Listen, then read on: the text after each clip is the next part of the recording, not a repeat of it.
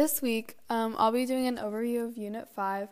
Um, throughout these chapters, my favorite part was probably reading about just kind of like GMOs um, and just basically what they are and the big controver- controversy over them.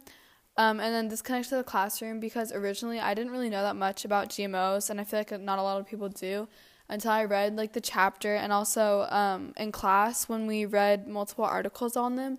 Um, it was really interesting to learn that like there's actually a difference between GMOs and organic foods and like non-GMO stuff and kind of how hybridization also plays a role in like how GMOs like came and stuff.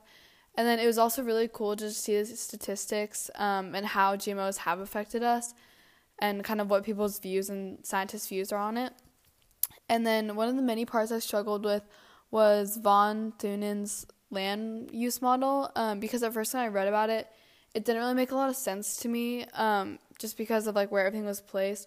But then after reading it and kind of when we took notes on it in class, it really helped me like realize the importance in it and um, but like not really bid rent curve and like that stuff. It's still a little confusing to me. But this kind of relates to the why, the where, because the reason these things like the forest, livestock, market, and horticulture are all placed where they are is really just to save money and also spend the money. Like the farmers will spend the money to where it's like needed, and it'll help like the farmers make smarter money moves. Um, and then all three of these chapters connected through food and how it is made, and then also to how it gets to us and what goes into every single process and agricultural move. And then this unit was definitely one of my favorites.